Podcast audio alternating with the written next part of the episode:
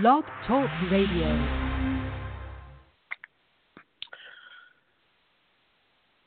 Thank you for listening to this sort of a name show. We're not sure what we're gonna do yet. We are. I'm actually gonna corner Dan probably our next show, and probably do the creative process of what we want the show to be on air.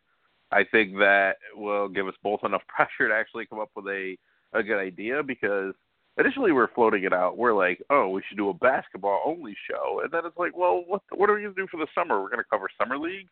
Like neither of us have time to do that. Dan has a full time job. I have a full time job. I have a kid.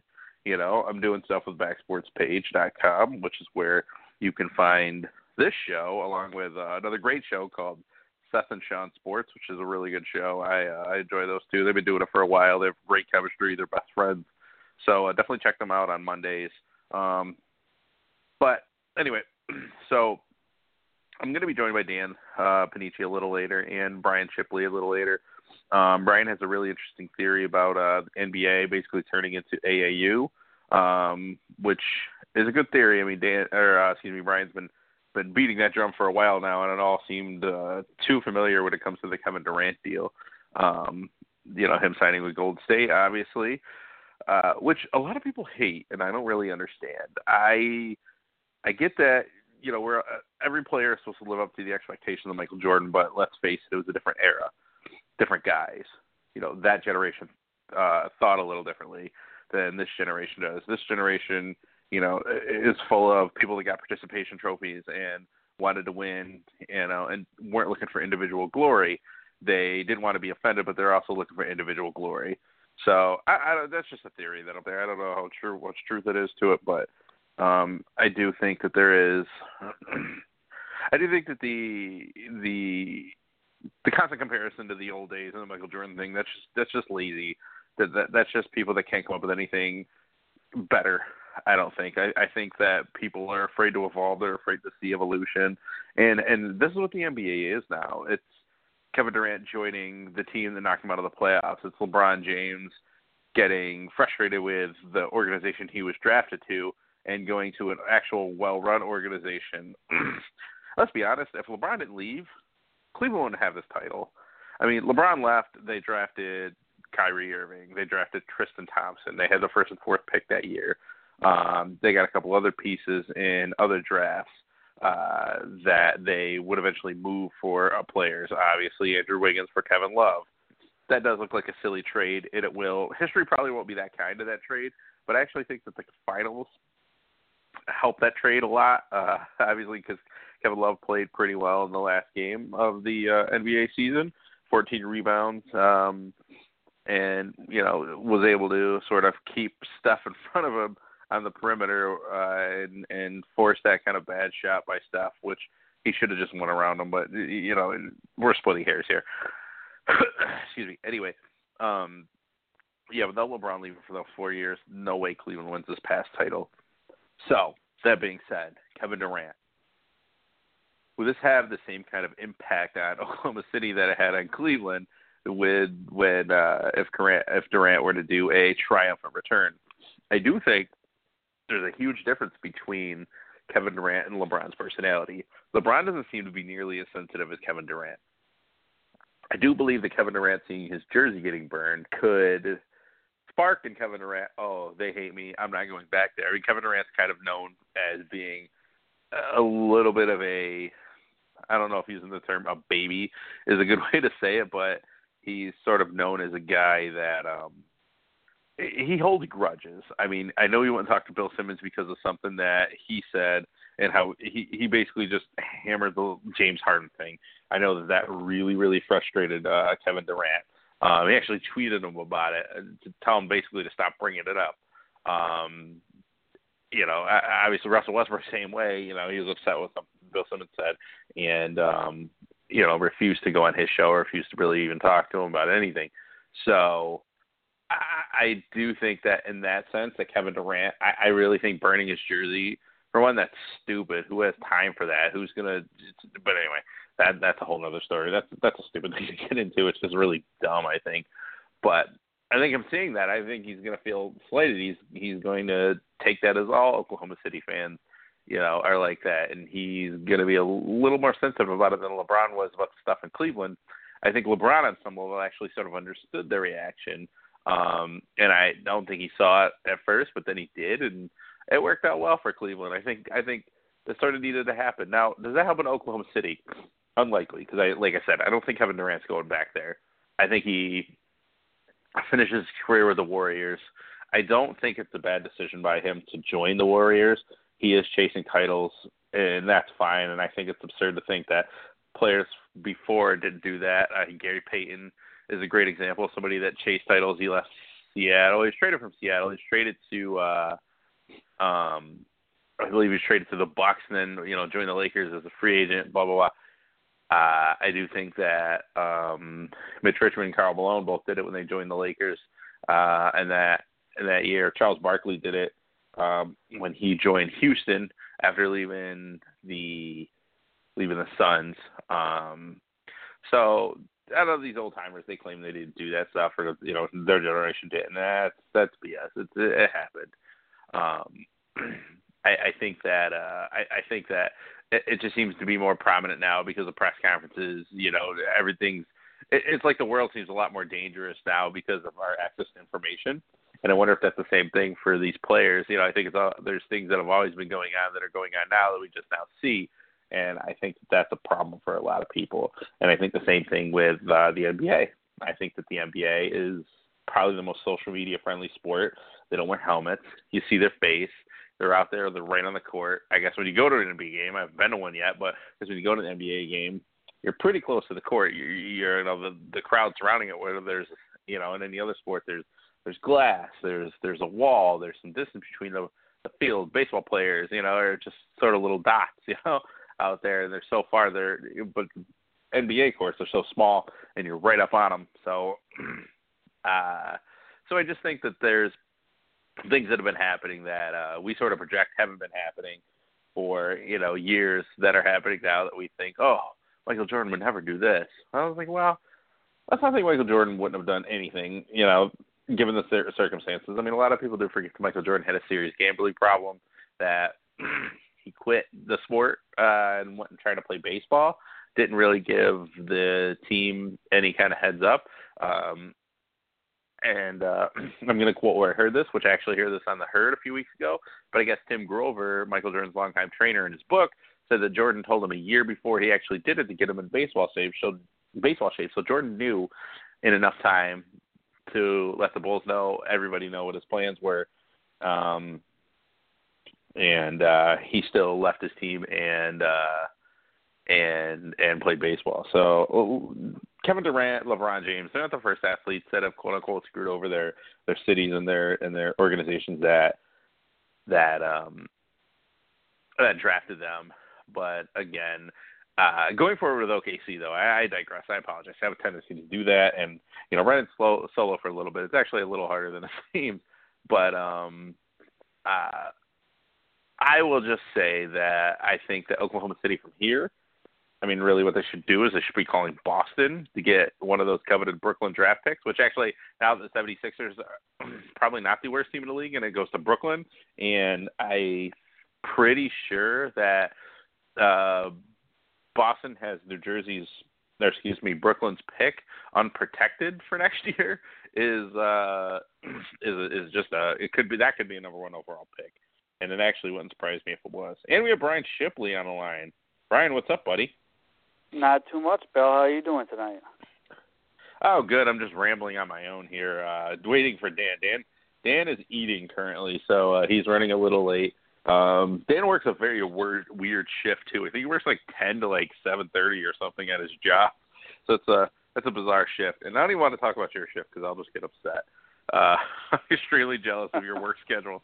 Um, but uh, but anyway, yeah. So sort of, I was sort of trying to figure out where Oklahoma City goes from here, and I think their first call should be if they're going to trade Westbrook. Now this is if that their first call should be to Boston for that uh, top overall pick that that they're going to have once Brooklyn becomes officially the worst team in the league when the season starts.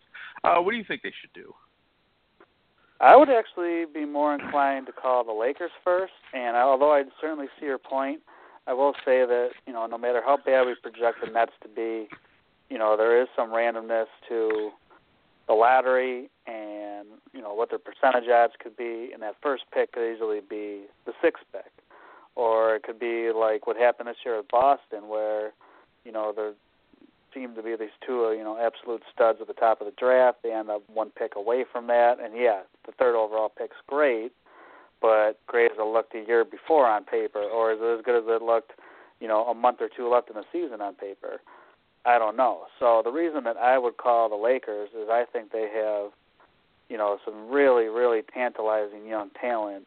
And the person that I would first ask for, who I think has awful judgment when it comes to cell phones, cell phone videos, cell phone sharing, pictures, anything else. But I think D'Angelo Russell just has enormous, like Tracy McGrady type potential. And I think the Lakers would certainly be willing to part with him, not only because of the whole entire uh, incident last year with the the cell phone and sending out a video of his teammate admitting to cheating on his girlfriend, but also because you know him and Russell Westbrook are sort of redundant as far as you know uh, guards that look to score first. You know, D'Angelo's kind of a combo guard and that would be my first one because I'd rather have the known commodity, the known young player, the known young potential building block in D'Angelo Russell than roll the dice and hope that I, you know I catch lightning in the bottle. Although that has certainly worked for the Thunder in the past, as far as you know, seeing where the lottery balls lie and end up getting the uh, you know franchise cornerstone that they needed. But I personally would call the Lakers and ask about him, uh, ask about Brandon Ingram, ask about maybe Julius Randle.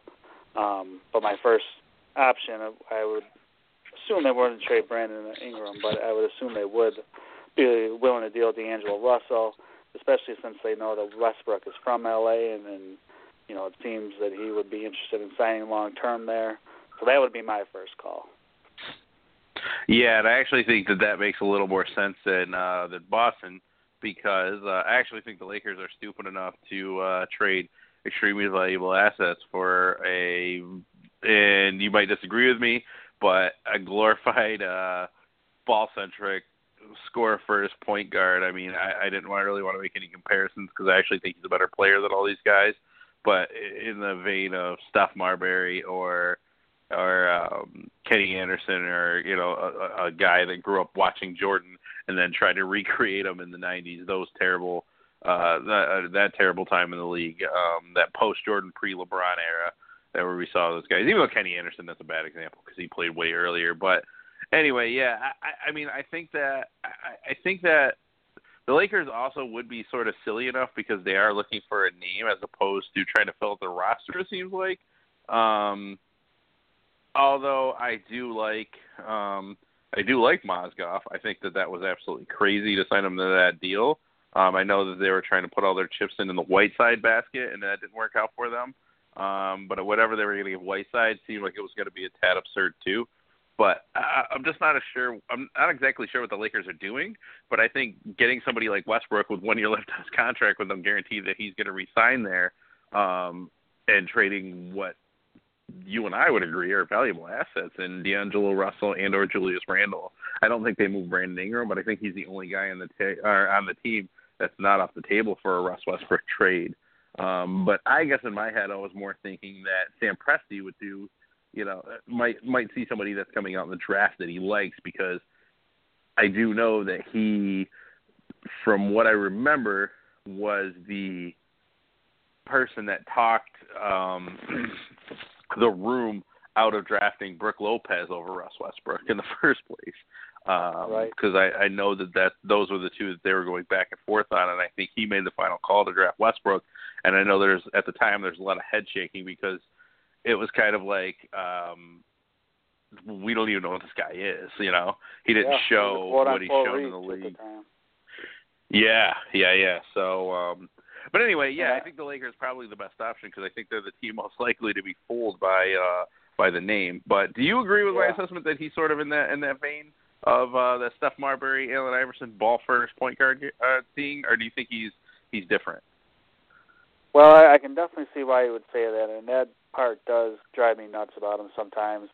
But I also think that he is just such a freaky, beaky, magnificent athlete that can just do so many amazing things on the floor that I would put him a step above those guys. But as far as you know, especially Stephon Marbury, you always just felt like you, you you needed and wanted more out of him. But instead of being willing to take a leadership role or uh, you know be the quote unquote franchise player that you wanted, it just seemed like they're more interested in getting theirs and enhancing their brand yeah. and just doing everything that you know looks good on the back of their basketball card and looks good you know in their business portfolio, but doesn't necessarily correlate to winning in championships.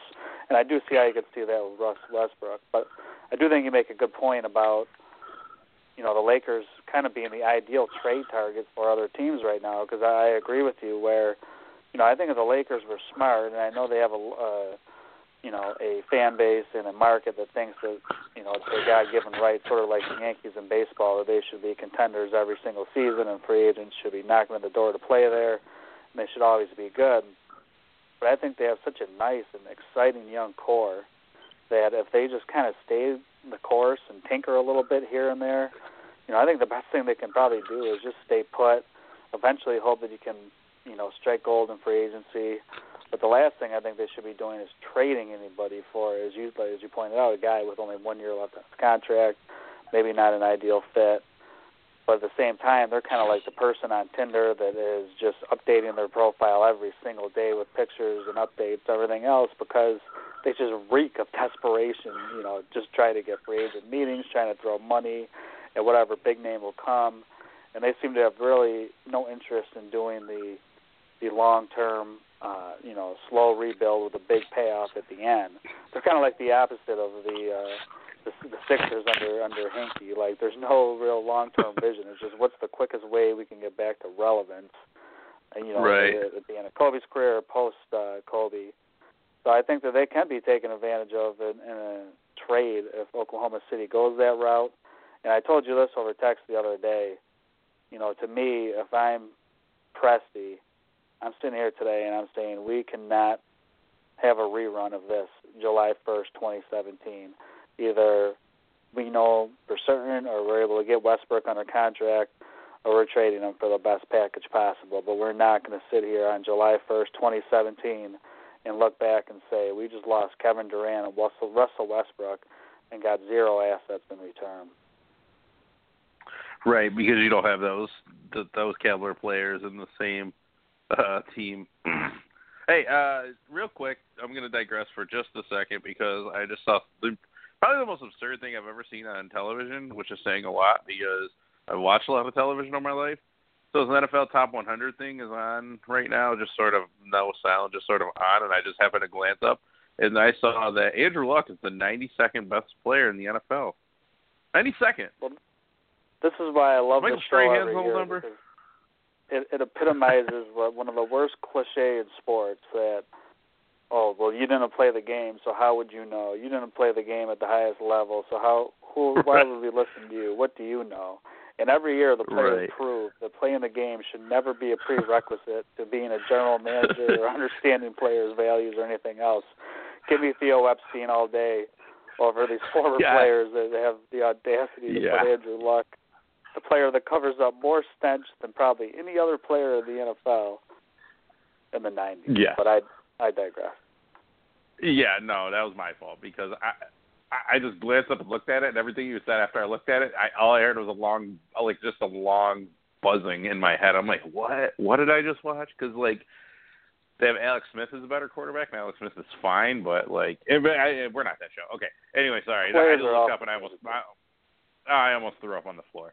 Um. So all right. Uh. So yeah, your AAU theory, how the NFL is becoming an AAU. Um. I liked it. I Yeah, uh, I wanted you to talk about it. Yeah, Dan's on the line. I'm gonna patch him through, but uh, but go ahead, Brian. So, you know, we were talking about the Kevin Durant free agency the other day, and, you know, I found really the whole thing kind of fascinating because so many players, you know, in the 70s, 80s, et cetera, worked so hard for the right for players to get unrestricted free agency and sacrifice so Mhm. much so that players would be able to, you know, be able to market their services to all teams and really go to the highest bidder.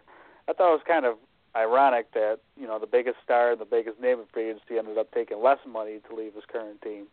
But anyways, my my whole theory about why we've seen sort of a, a trend in recent years where players pass up more money, like LeBron did a few years back when he went to the Heat, and like Durant just did right here, like veterans do, you know, somewhat often in this time frame, and leave their current team that's trying to catch a certain team and instead join forces with other star players.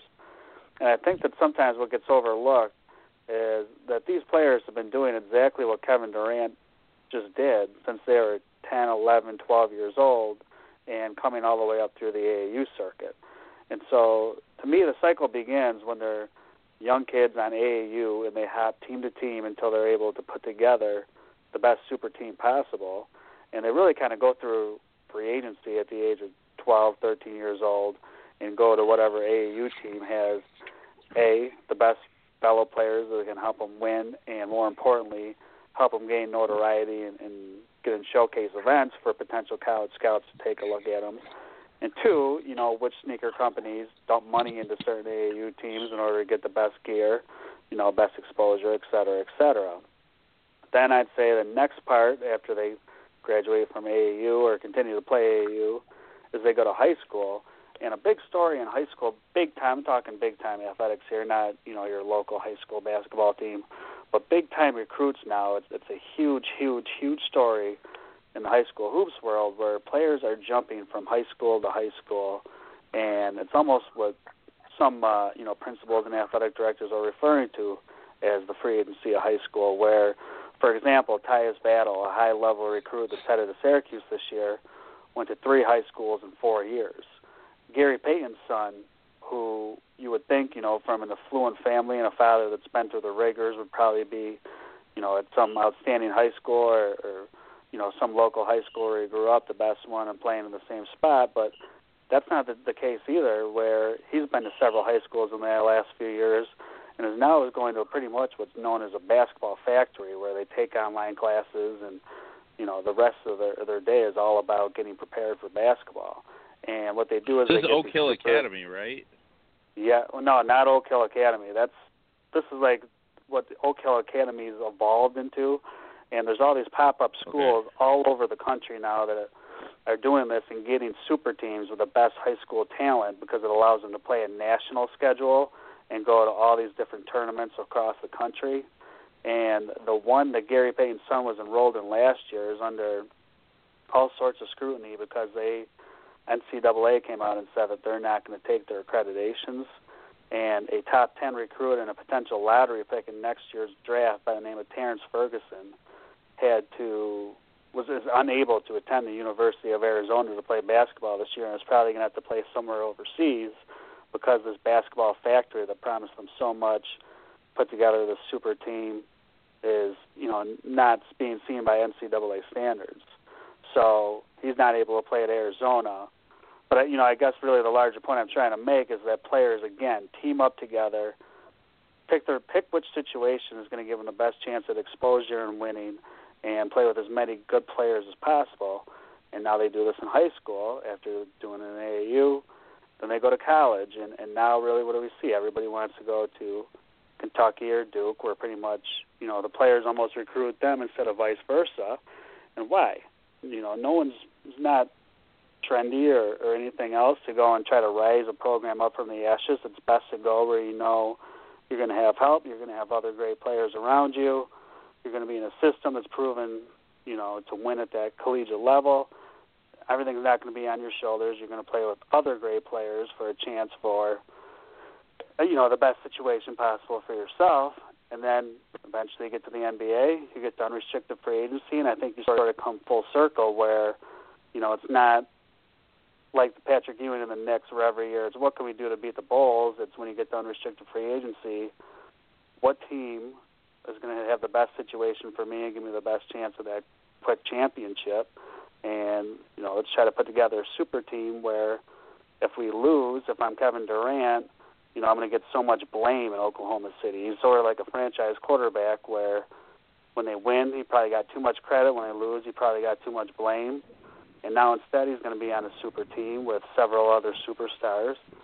And, you know, fingers not going to be pointed at him as quickly when you have Steph Curry on your team, Draymond Green, Klay Thompson, etc. But I think that for a lot of old school people like Charles Barkley's of the world, this is crazy to them. They played at their local high school, they went to their college, and then they stayed with one team trying to chase the Jordans of the world, trying to bring you know their program up to the top. And I think that now for today's player, this is just status quo. This is just norm. This is what they've been doing since they were 12 years old.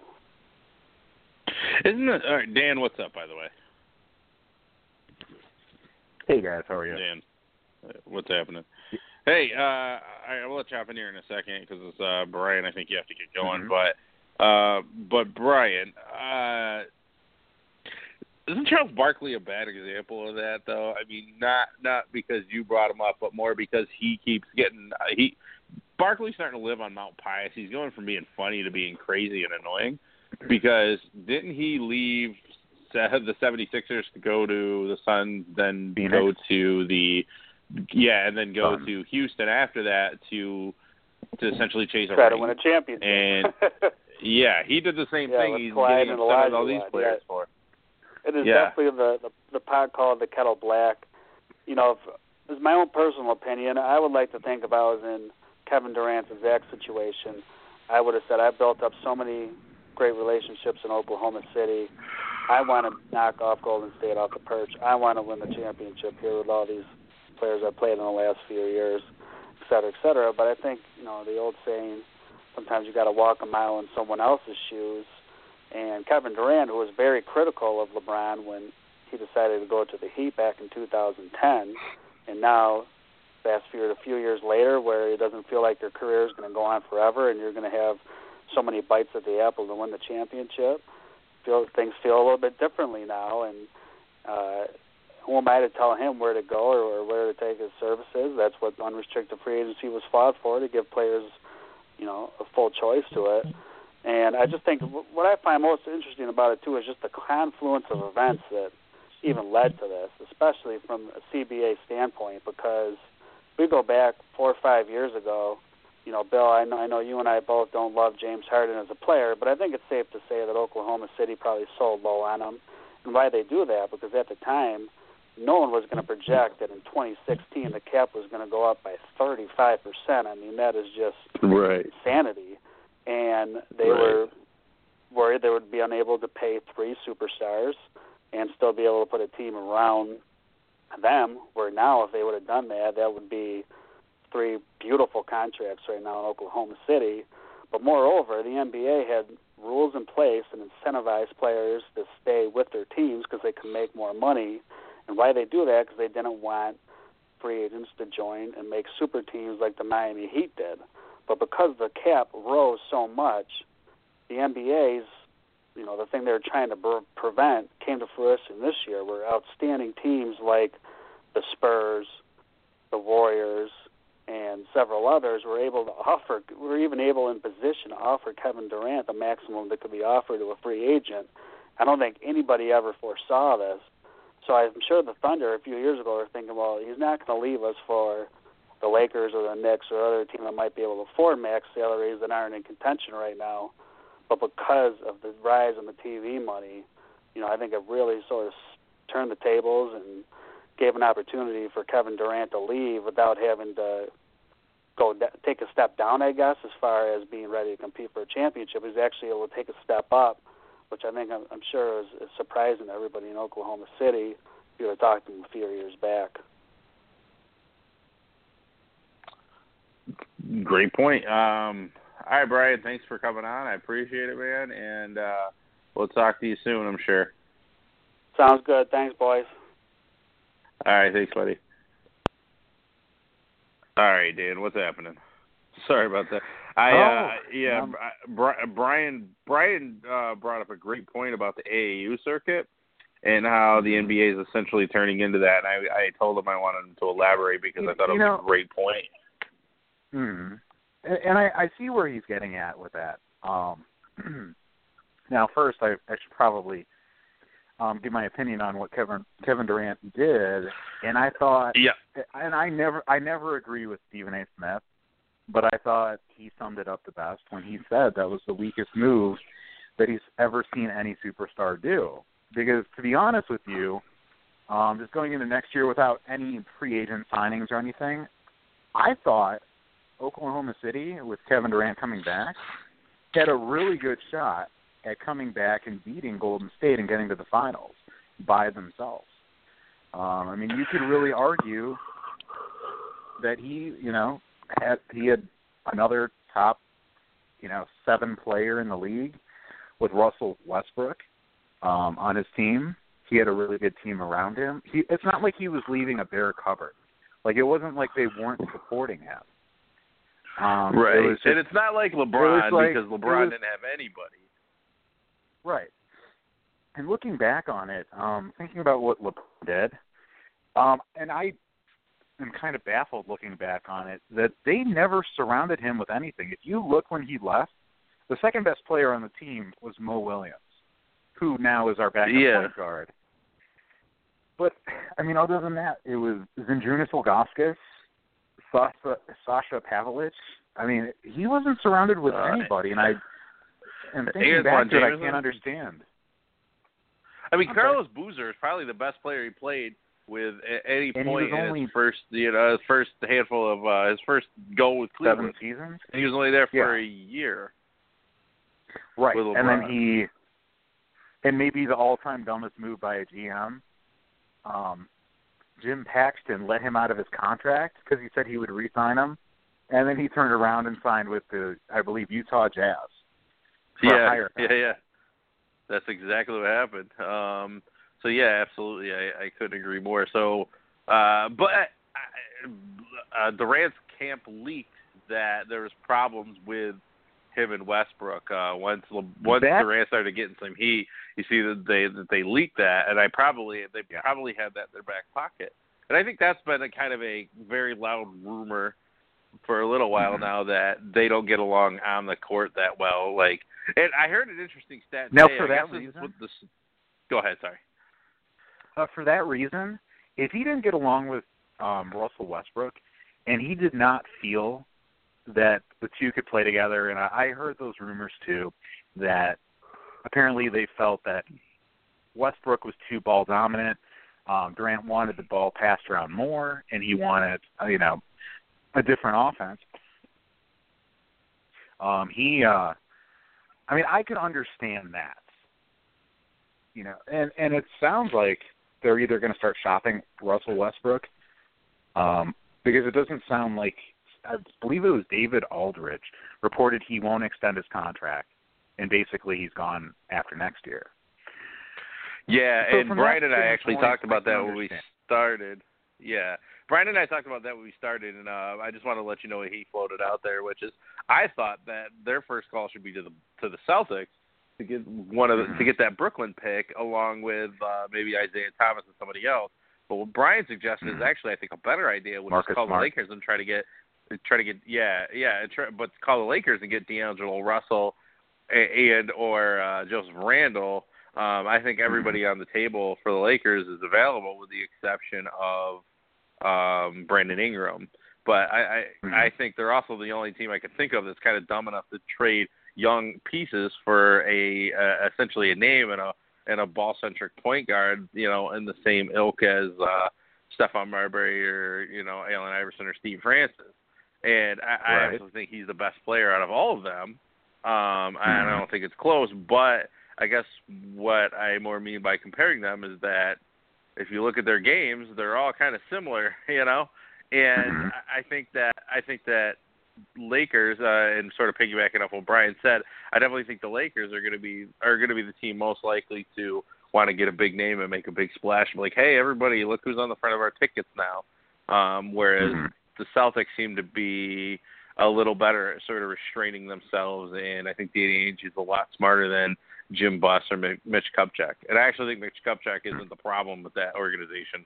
If uh, you know, I digress really quick, I don't think that Mitch Kupchak Mhm. is the problem with the organization. I think it's uh, Dr. Buss's son, Jim Buss.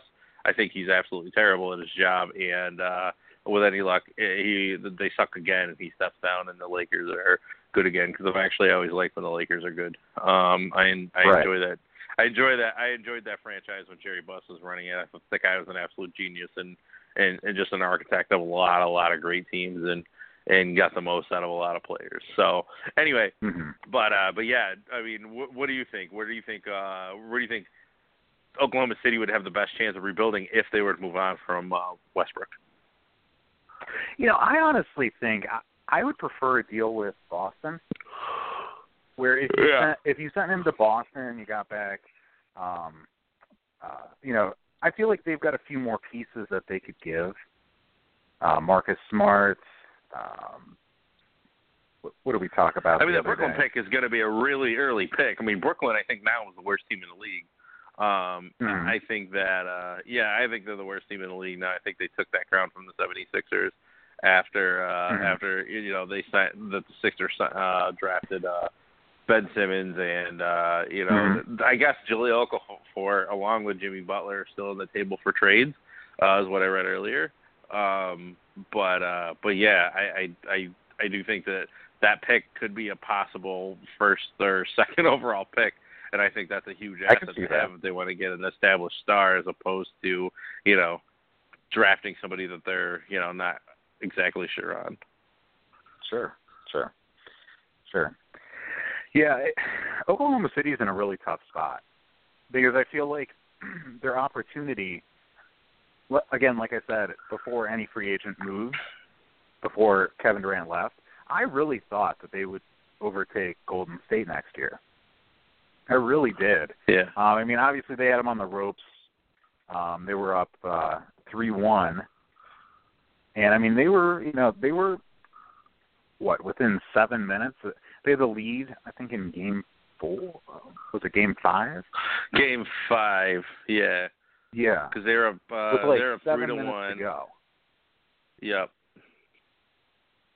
And then remember they were And I they were sort of slapping each other up, and at the end of Game 5 saying, "Hey, we let this one slip, but we're gonna, you know, we have Game Six back at home, and uh, you know that's when we're gonna close them out." We realized what we did. Remember that they were like sort of they were sort of Mhm. slapping each other up, saying, "Hey," and then Yeah. uh, Klay Thompson had the game of his life, and uh, and once it was a Game Seven, I think we all sort of knew that. Oh crap! Well, OKC They is not going to pass water. this round. Yeah. Yeah. Yep.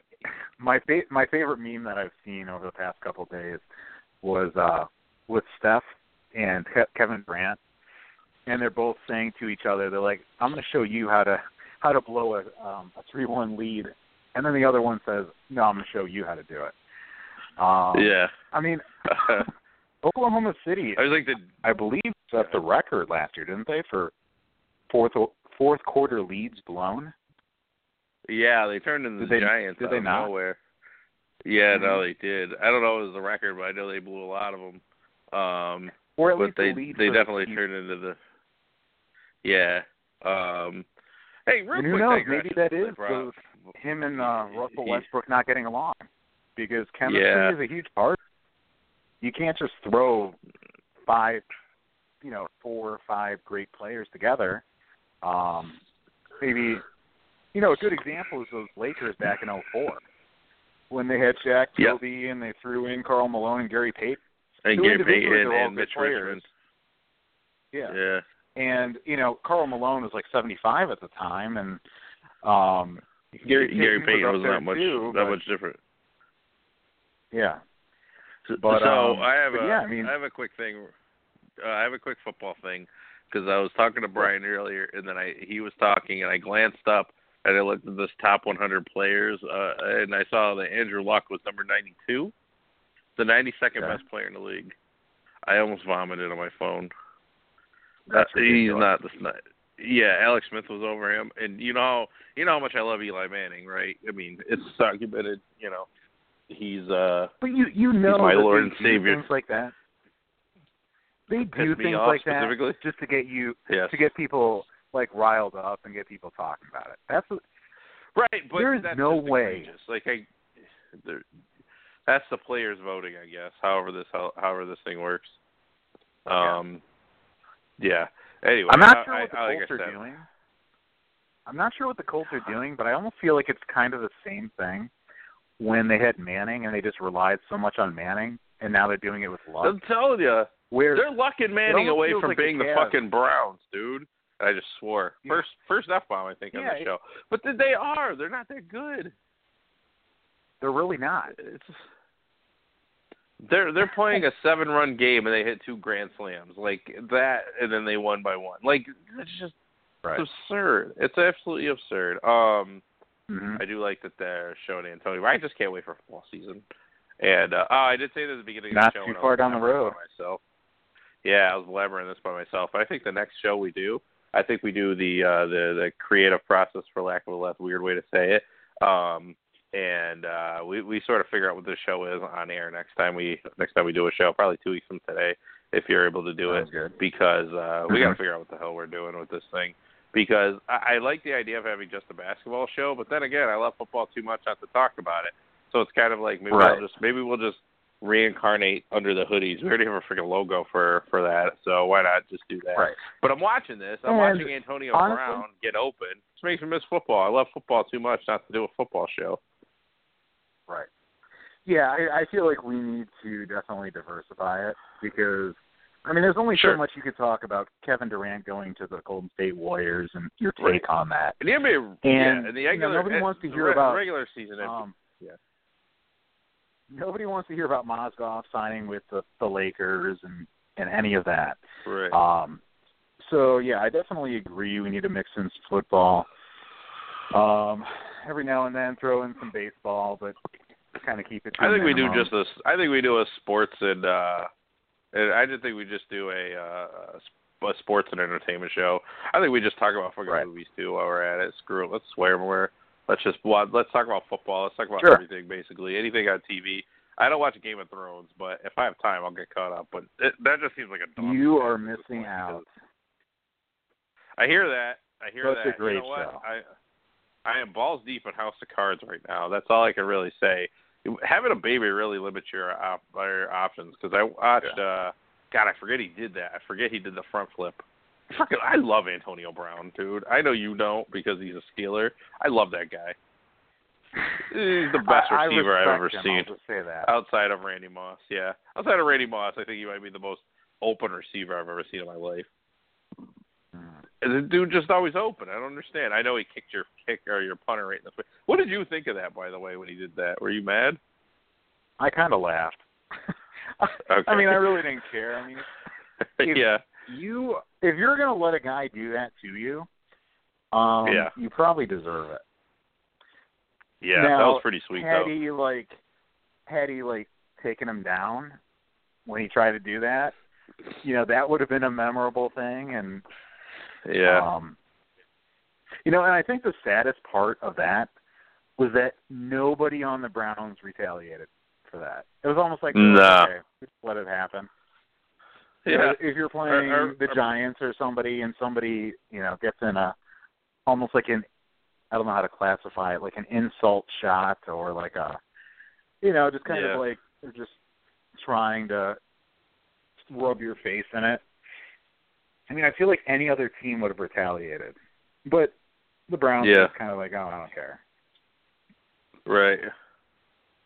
He uh yeah, he's incredible. They're showing a thing now where he's essentially triple teamed in zone coverage and he just beats Mhm. it. Like Antonio Brown the dude's incredible. Uh, and I love OBJ. Um I, I, I Julio's a physical freak, but this dude is always open. It's, it's unreal how open he is all the time. Um, but anyway, yeah. So we should probably do that. Let's just make it everything, and then Okay. you know, what, we'll we'll shut the door on NBA free agency. You know, I like the Al Horford thing, Kevin Durant going to Golden State. I don't hate, but I do think it's a weak move. But I don't think it's a bad move, if that makes sense. Um, you know, I, I think Right. I Well, think you know, Indiana and- and got another thing- significantly better. another thing how we kind of didn't or I mean we touched on it but we didn't really get into it was the chemistry. I mean, you're kind of you know, the, a big part of it, you know, again, you could take a bunch of great players and throw them together, but it doesn't mean they're going to have chemistry. And a big part of why No. Golden State was as good as they were was because of that chemistry. Now, granted, Yep. of course, he's a huge upgrade over Harrison Barnes, but you know, who knows? Yeah. Maybe you know, there's only so many shots that can go around. And obviously, Right. you look at the Cavs a couple of years ago. Um, I remember when they traded for Love, and they're like, "Oh well, you know, they're going to set all sorts of records, and then all this, that, the other." And then they it took LeBron and Kyrie a long time to get used like meshing together to get Yeah. used to each other's styles. Um, and I I hope that No, it did. It- kind look of at the Kevin Heat. Love gets. hmm Yeah. Yeah. So it's not as easy as it sounds just throwing a bunch of great players together and thinking that they're going to play great. Because honestly, I think Kevin Durant walks on the court and he's the best player on their team. All right. Yep. So Draymond, he you know he seems like he he'll give up some shots. I think the big loser here is actually Klay Thompson. I think he's gonna Yeah. he, he's gonna miss the most opportunities out of any of them. Because uh, who's the? Uh, I mean, Klay Thompson would be the best player on uh, at least half the league, right? If half the teams in the league. I And would say third so. Um, I would say probably close to 20 teams he would be the best player. right on their team. and he's yeah i mean he's he's incredible i think i i i know this is unpopular i think he's the i think he's the warriors second best player now that durant's there i think he's a better player than Steph. I don't. i've been on that train for a while yeah because he's a better defender player, I, I like yeah and that's what i want i don't think rudy gay rudy gay has sort of a a modified all around game but like but at the same time i i i, I don't think that he's better than than Kobe, but at the same, but I, I think that I this is always my He argument is the for guy. LeBron. Yeah, go ahead. he is the guy. I mean, he he could he can you know crush you with his three pointers, or he could shut down your best um one of your best players. I mean, he's Yeah, Steph. You can't say that. I mean, he you know he's got no, weak Steph. defense and The, the one thing I'll say about And feel is he tries, though. That's why I, I think there's definitely a distinction between him and James Harden. James Harden's just bad for for a lot of Yeah. reasons. I think Steph tries. Sure. Steph cares.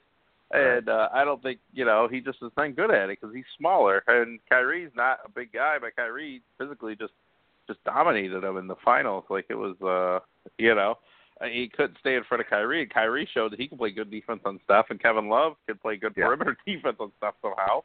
Um, yeah. but uh, but yeah, that, that's why I actually sort of love this Cavs team too, is because you, in that game seven, man, it really looked like you know to use the most cliche thing of all time, the Cavs just wanted it more.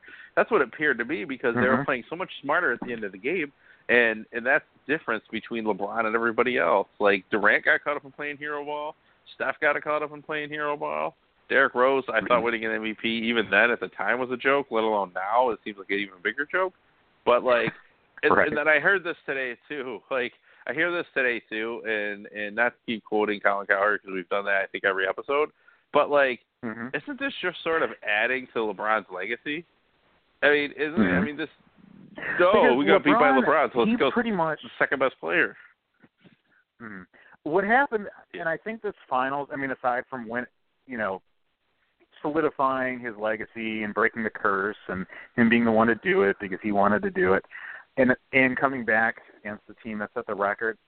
I mean, he pretty much took that that idea, that narrative, that Steph was the best player in the world, and pretty much just threw it in the garbage. I mean, he Yep. I mean, he showed that he is still the best player in the world. Um, he's the most dominant player. And Yep. I mean, I just feel like I don't I can't think of a, a series that helps one player's legacy more than that. And you know what's going to happen? Somebody else will step up, whether it's Russell Westbrook, because pretty much he's going to be the the whole offense, or well, you know, he's going to he's going to have an MVP type season. They're you know they'll try to come up with somebody else and and try to overtake him, and I just I just think he's still the best player in the league, and I Um, don't know that it wasn't. I mean, I think. Yeah, I mean, I, think that. I- I- Go ahead. It's just to me, it's the gap. It's it's just the gap has gotten wider between LeBron and everybody else.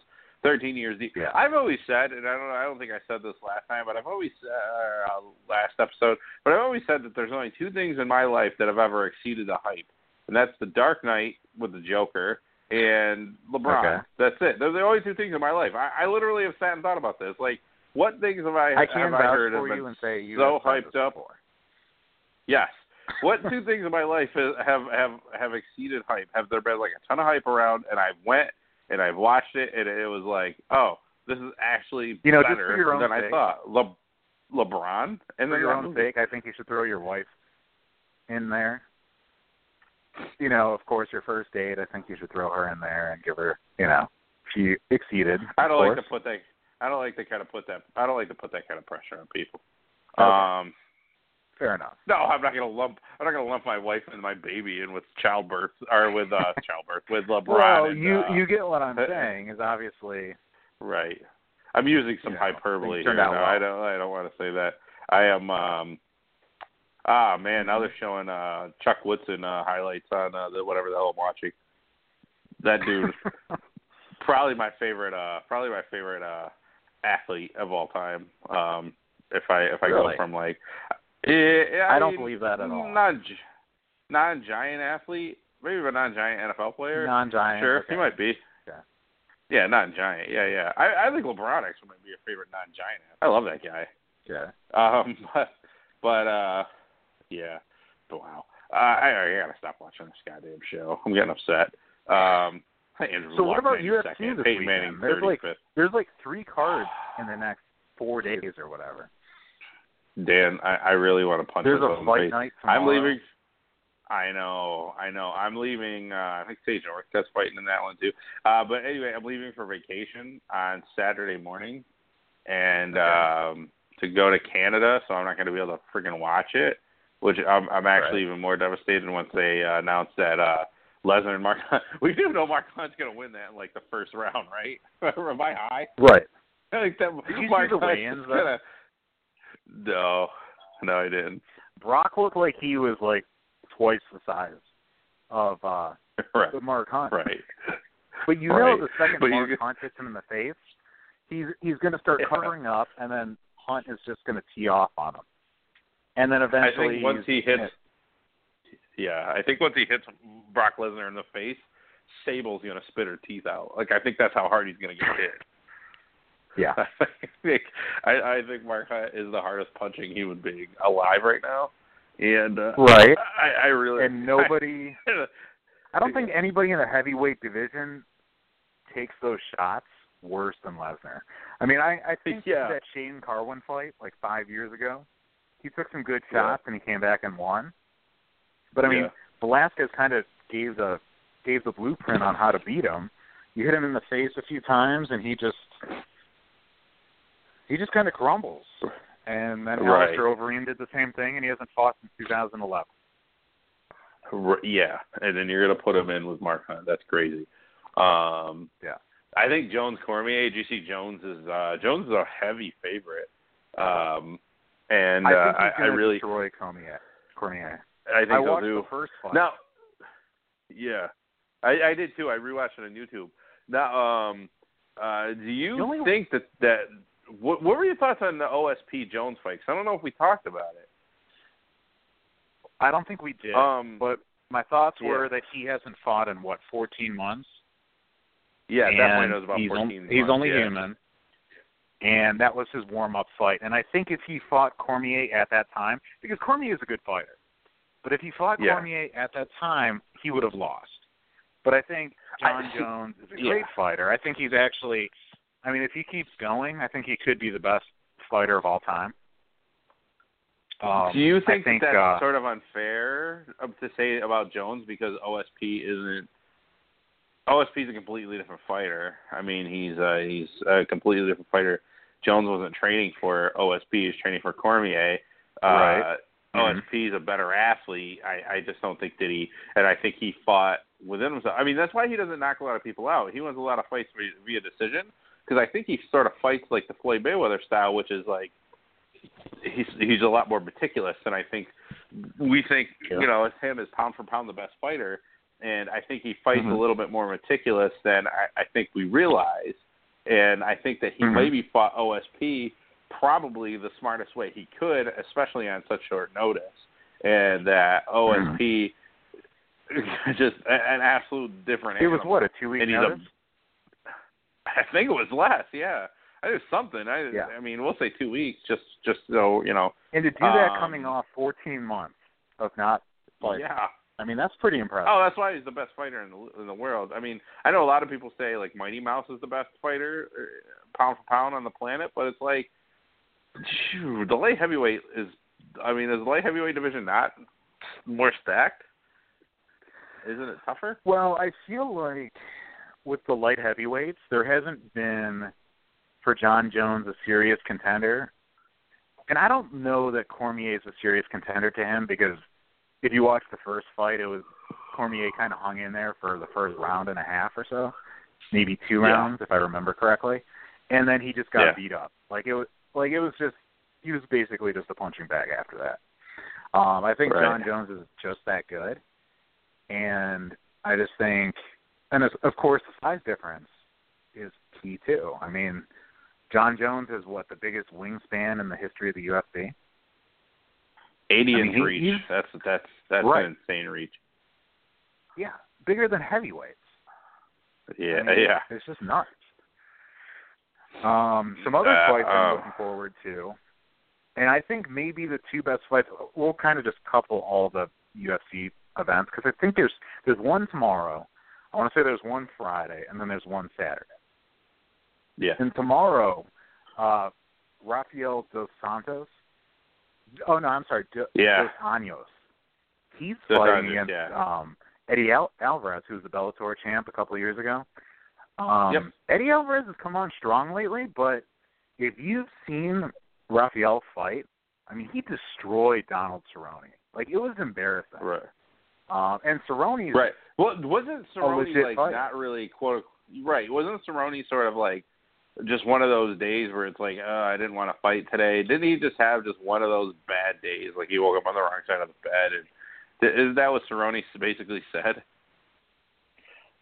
I don't Like they. And I think you and I watched I- this I- fight together. I think this was the Conor McGregor. Uh, no, wait, no, I take that back. This this was the No, fight this was December. this was one. I A, came out to your it was the it was the fight after that because everybody thought that um Conor's next opponent was going to be Cerrone until he he completely took a dump in that fight. And then that that Mhm. that hasn't been go that hasn't been talked about since um about that being the next fight because he was calling him out even before that, even before his fight, Yeah. and then he just got dispatched. And then Mhm. yeah, so yeah, it, it was it was the it was 184 or 195, I forget which one, but because we watched 193 together, I believe. What about um I, you know, honestly, about, uh, I I don't think it was Cerrone had a bad day. I think he came in expecting a, like a competitive fight, and then he just Yeah. got like blindsided by a freight train. I mean, Right. those, those Anjos have having a hard time rolling off the tongue today, but those Yeah. Dos Anjos is uh I mean he's he's an animal. I mean if you've seen his last Right. two fights, he de- he destroyed Anthony Pettis, who was running through everybody else before that. yeah. Um And I'm I'm really right, excited right. about that fight. I'm also really excited about the Jose Aldo uh, Frankie Edgar fight. Frankie I love Frankie fight. Edgar. Yeah, He's one of my good. You go. favorite. He's one of my Yeah. favorite UFC fighters of all time, just because he's obviously he's always got a shot at winning, and I mean he's I don't know. He, he, I just like his style. I like his It's an boxing. I- insane I just- athlete too. Yeah. yeah. And he was fighting at 155 when he should be where he's at at 145. And 10 pounds doesn't sound like a lot, but when you're that little and you're coming underweight, I mean, he was probably Yeah. weighing in at like one 152, and that was like not Yeah. cutting a lot of weight. That I mean, that's tough. That's a big size difference. And he was still beating guys, and he was the champion for a while. Right. At Um, 155. Yeah. All right. Uh sorry, I'm like I'm I'm zoning. Um all right, let's uh you know what, let's put a bow on it cuz I got to go to bed. I don't even want to talk about I, I, I hear you. uh, yeah, I, I talk to you off air. Uh, but but but uh, yeah, I'm I'm pretty freaking tired. So um, I uh, let's. I'm in the same Uh. I'll do a show. We'll do a show when I get back.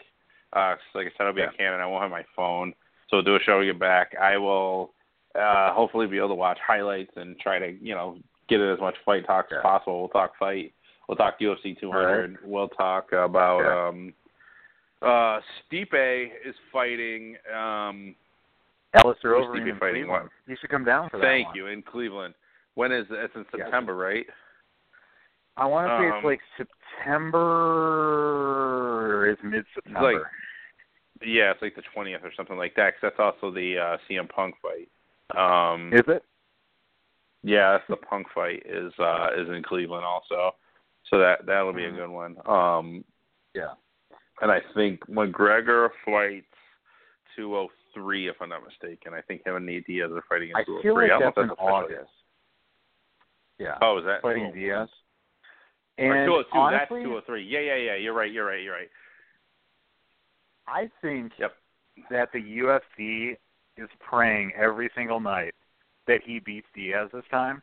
Because if he beats Diaz, and you know how they've been since GSP retired and every, and Anderson Silva's kind of declined and tested positive for Yeah. steroids, they need stars to keep that afloat because they just haven't been the same Yeah. since GSP retired.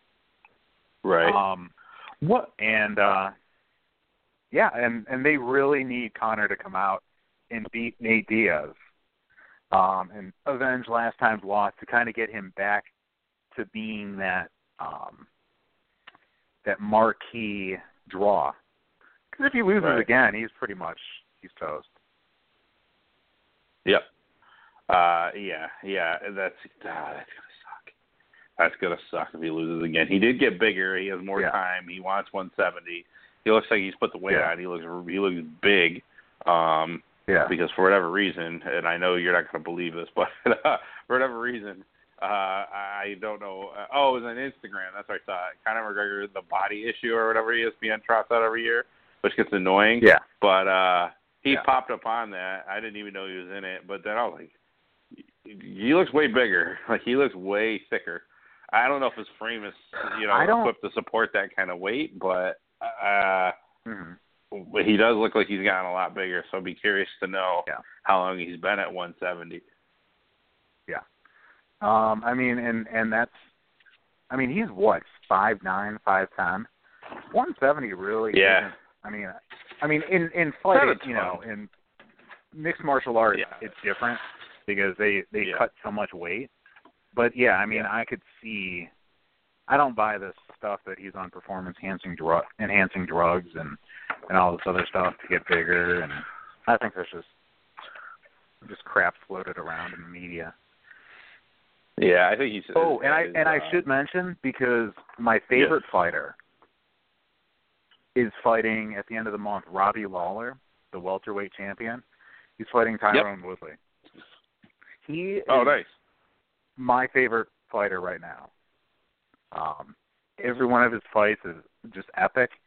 Um, you know, he's always he's got those heavy hands. He's just every fight is just dramatic, and he's fighting all the top competition. And and he and he honestly, I mean, he was a, a talented fighter coming up, but he's kind of all put it together later on in in his career.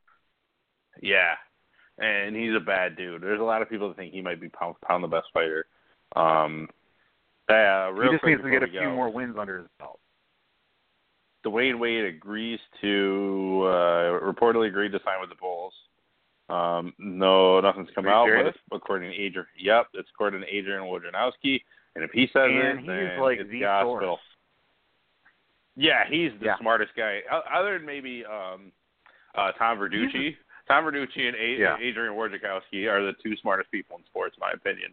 And uh, Wojnarowski said or at least and, the uh, most well connected and uh you know and uh most likable. I mean, I'm as far as journalist goes that I'll listen to. I guess it's I don't know if you're smarter Yeah. like a, a sweeping generalization, but I I think there's I think he's they're the two. I mean, I like Yeah. Schefter. Um, Schefter's getting crazy on TV Schefter kind of every time I see it. Yeah. because I feel like Um, but anyway, Schefter kind of yeah, tries to become part of the story. That's what Right. annoys me about him. Right. Right. So anyway, dude, I gotta let you go. Um, but uh, but yeah, we'll we'll do a show in a couple of weeks. I'm sure I'll text you, you know, between now and then. Um, now before I go on Saturday, and uh, yeah, man, um, I'm so pissed. I'm not gonna see the fights. I had a whole thing planned too. I didn't even realize. I thought my vacation was the week after. So I had like a whole thing, Yeah. like where I was having, uh, I was gonna have a bunch of people over. You know, I had a party Yeah. thing set up, and then like two months ago, I realized I'm like, ah, shit. It, it's it's that Yeah. week. I was I was devastated, Yeah. crushed. So um, Mhm. yeah. But anyway, um, all right, man. Good show. Good talking to you, and uh, we'll do it again in a couple weeks. And I think we got what the show is, which is basically we're gonna we're gonna do topics on whatever we want Talk about anything and everything. Yeah, and catch up on some Game of Thrones before next time. I, I'm I'm We'll have to go I'm not gonna have that kind of time. Yeah, I'm not gonna have that kind of time. Um, but uh, Yeah. all right, buddy. I'll talk to you. You are soon. missing out. All right, man. Yes, I know. Bye. All right, later.